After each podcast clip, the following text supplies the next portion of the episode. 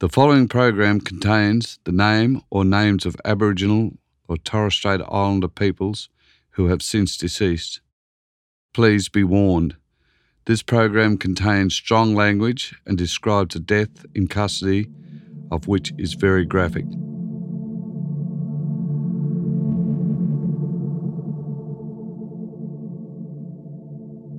the most traumatic thing is seeing the footages of what happened. Like that's something that's going to be playing in my mind forever. Like uh, I think of that about at least once a day. On the morning of December 29th, 2015, David Dungay Jr. started eating a packet of Tim Tams he bought from the buy ups inside Long Bay Jail. But back in his cell, David was told to stop eating his biscuits and was given just two minutes to comply with corrective service officers before they stormed his cell. What happened next was captured on video. David's nephew Paul and his mother Latona have seen it. They storm the room, shields first, and tackle him to the ground. My uncle's saying, I can't breathe. I can't breathe. Stop, please. I'm trying to help you. They just continue saying, Stop resisting Dungay, stop resisting Dungay. He's saying, I can't breathe, I can't breathe. They're saying, Oh, you're talking so you can breathe. They start walking him towards the north end with his head down, and he still telling him that he can't breathe. And they say to him, Stop spitting, you grub. He's spitting out the blood that they busted his mouth when they stormed the cell with the shield. That's how his nose got flat. They smashed his face with the shield. They've covered his mouth, and you could hear, sort of like when you're in the water and you're trying to talk and water gets in your mouth, you could hear him saying, like, I can't breathe, and his voice is goggling water, but it's actually blood that they've busted his mouth. I heard that with my own ears, and so has all my family. So he put his foot at the back of his rib and pressured down like, like he was a dead dog laying there. So they pushed his neck on the mattress, but the mattress, if you push a mattress, it goes flat. So the mattress is going flat, and his neck is on the base, which is made out of timber, and it's got a little lip on it, so the bed doesn't roll off and because you could see it clearly where they're pressing his neck down onto the bed very hard. So his throat is now on that, and they're stopping him from breathing. So they calling doctors and nurses to give him to give him a sedative, which is what they gave him is ten milligrams of midazolam. Shortly after giving it to him, they say, "Dungay, we're going to leave you now. You're going to be riding here by yourself for the night. We're going to watch you." He doesn't respond hear one guy go, oh, fuck, he's gone. Oh, fuck, he's gone.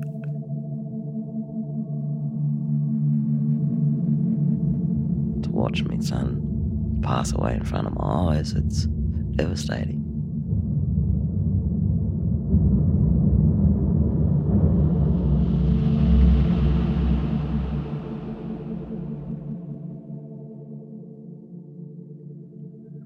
Just can only imagine that was going through his mind at the time and that day when I was doing that to my little brother.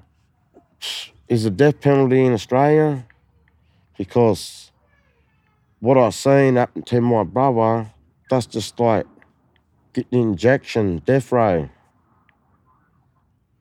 And the thing is, now they're getting the road shock because, say, my mother, she's the most strongest black Aboriginal lady, like, ma, I see my mother go through a lot. She's a dad and mum in one. Mate Junior, Cynthia, and my older sister, Chrissy.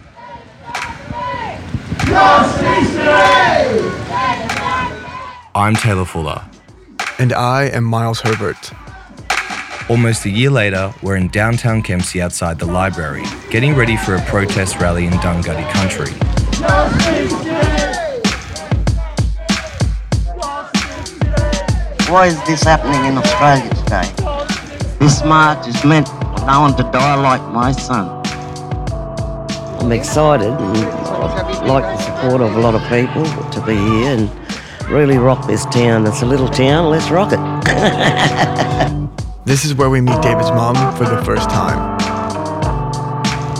I'm Latona Dungay. I'm David Dungay Jr.'s mother from Kempsey area we live. We're under the Dunghutti Tribal Council. Uh, we're Dunghutti tribal people, and um, he was a Dunghutti warrior.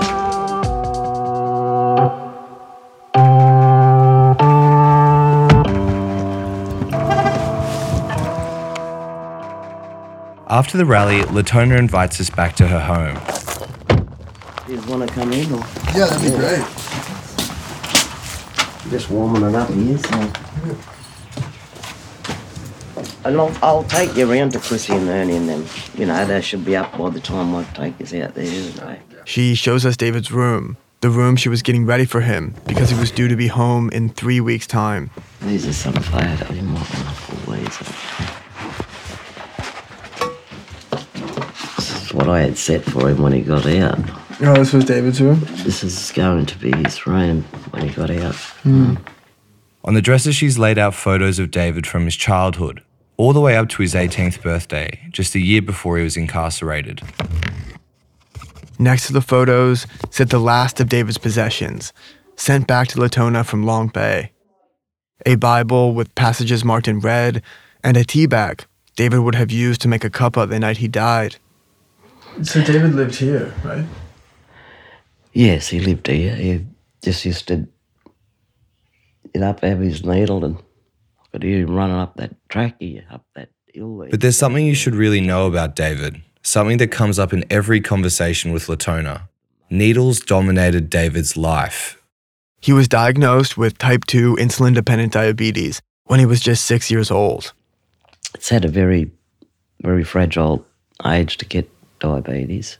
Almost all cases of type 2 diabetes, 92% of them, occur in adults over 40.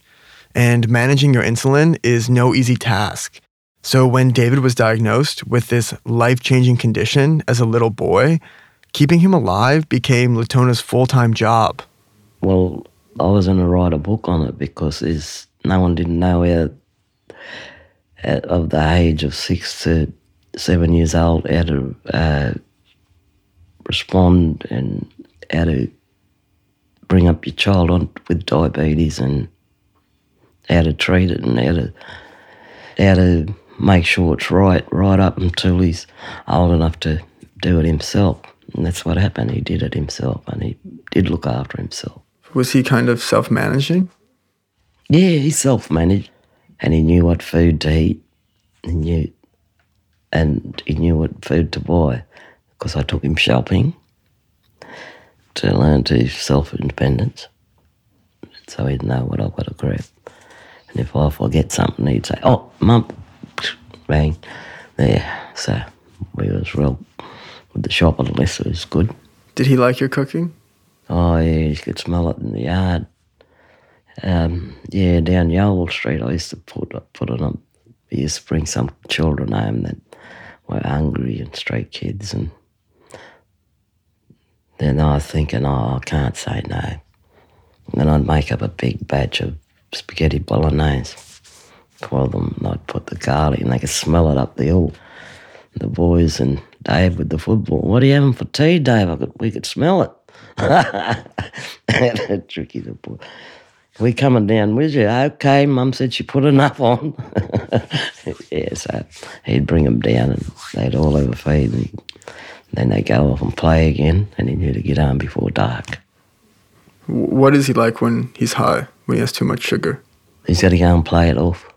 Uh, go and do something, get active and when it goes down a bit, he just comes back and has his healthy meal like salads or a meat, white meat, and yeah, that's how it goes. He just builds it back up again. He knows when it's gonna, when he's going down a bit, he'll come and grab a mum. I'm hungry again. Bang, he gets that uh, carbohydrates in him and vitamins. He's back into gear again. Did you know when David was on a low? He did know when he was low, and he knew when he was high. And he knew knew at the time of his death. And the only thing that I could think of was that he was going low. He was going low to eat food to keep alive, but without going in with it, without going into coma. So I think about those things because I've, I was his nurse and diabetes educator, and I, I'm thinking of quite a lot of what they've missed out on, what they've done for my baby boy. And that's why I still say today that biscuit, they killed my son by taking his biscuit away. Do you think that David's death should have been preventable? Yes, it should have been. We cried out that many times. Could have been preventable. He could have been alive today. So they start CPR. Not not really straight away. They got him onto the floor, and they put this tube in his mouth to suck all the blood and that that he swallowed that he was choking on prior when he was trying to split out his blood, and they told him stop, stop splitting. So there's a safety cap on it. You can see it clearly in the footage. There's a safety cap, and you take the safety cap off first to suck it. They've shoved this safety cap straight down my uncle's throat, you know, probably pushing all the biscuits he ate and all of that stuff and pressuring it in and blocking it in to choke him. So they've basically shoved this thing, probably about a 50 cent piece thickness, down his throat and then pulled it out. They're trying to suck everything out. Nothing's coming out because the safety cap's on. So then they pull it out and the and the the doc, it, it falls out of his mouth and the doctor goes, Where'd that come from? Where'd that come from? And the screw goes, It's a safety cap. You didn't take the safety cap off. And after trying CPR, the ambulance come, and then you, the guard, say, "Oh, the ambulance here now. Let them take over." And then it stops. What is it like in that room after you've seen the footage? It's just silence. Like everyone in the room is just yeah, it's just silent. No one's talking. We're just all looking at each other, and it's just yeah, it's basically silent. And like everyone's ready to cry when I watched it at the end of it. They say to him, breathe, Dungay, breathe, Dungay, instead of letting him breathe at the start, you know?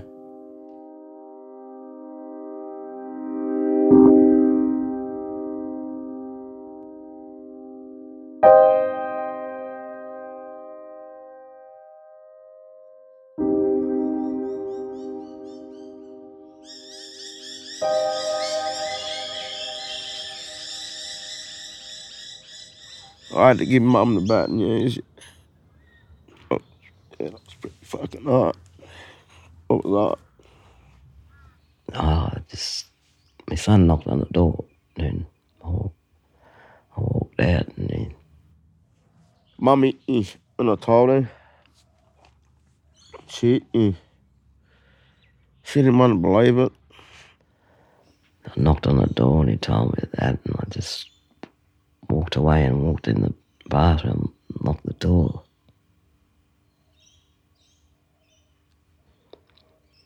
So I'm a funny person. I like to cry on my own. I just screamed out to sweet Jesus, why did you take my son? Oh, fuck, no, man. Yeah. I started to grab mum. Yeah, and just hold it up. And just let it know that I'm there. But yeah, no one else. Like, that's the hardest thing I ever done in my life. Was telling my mum, little brother died. Why has he gone? Sweet Jesus. Only you know why did they take my baby.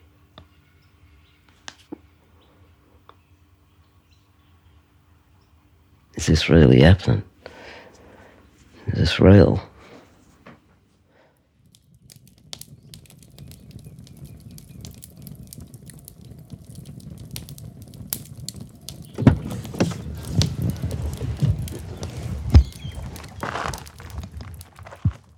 After holding on to David's memory for so long, Latona wants to let his spirit go with a smoking ceremony outside of Kempsey Jail. Well, my sister and brother here helping me through this too as well. And bless 'em, my son. We'll have to stand. Come in no news, mate.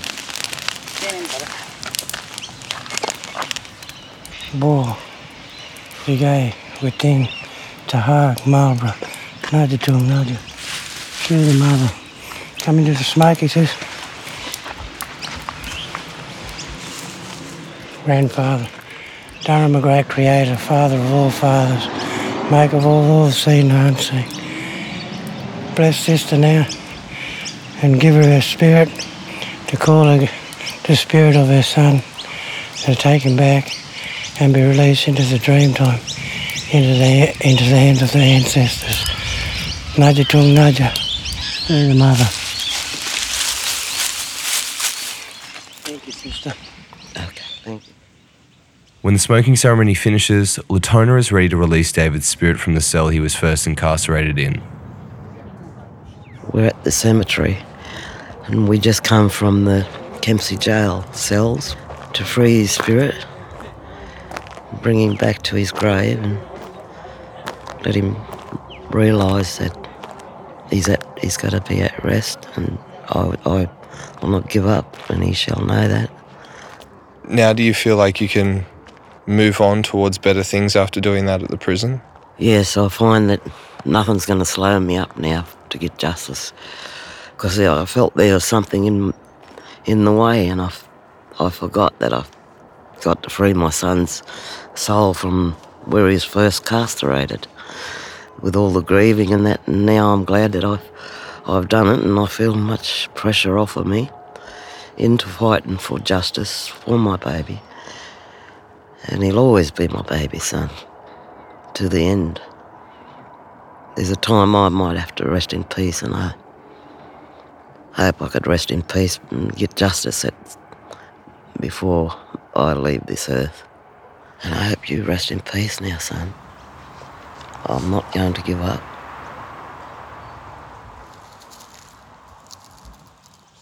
This poem was written by the late David Dungay. It's a dedication and a memory to David. Just a breath away. These days I spend wandering amongst the shadows, in a body that is not mine, lost in darkness of memories that ceased to exit long ago, suffocating slowly inside a dream that is just another war sitting on the edge of silent escape, watching a wounded reflection, paralyzed in an illusion of fear, until the cruelty of rage dissipates under my skin. With a fragile heart that keeps slipping away, our two tribe worlds collide, like a stardust exploding into a million pieces. While each day is still a birth of hope, and a nightmare is just a breath away. The pain of doubt lingers in the shattered moments of reality and spiral into a vertigo of desperation. With the struggle abandoned to inexistence and trust scared beyond the circle of fire, I emerge like a butterfly from a coma of comfort and gradually fell from my dream. Still breathing, still wondering, waiting for it to end.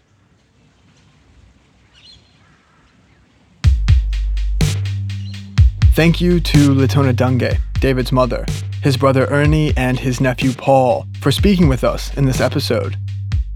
Next time on Breathless, as Ernie and Paul prepare to lay David to rest, we start investigating the use of sedatives in custody. Subscribe now, wherever you get your podcasts, and let other people know about us by rating and reviewing the show.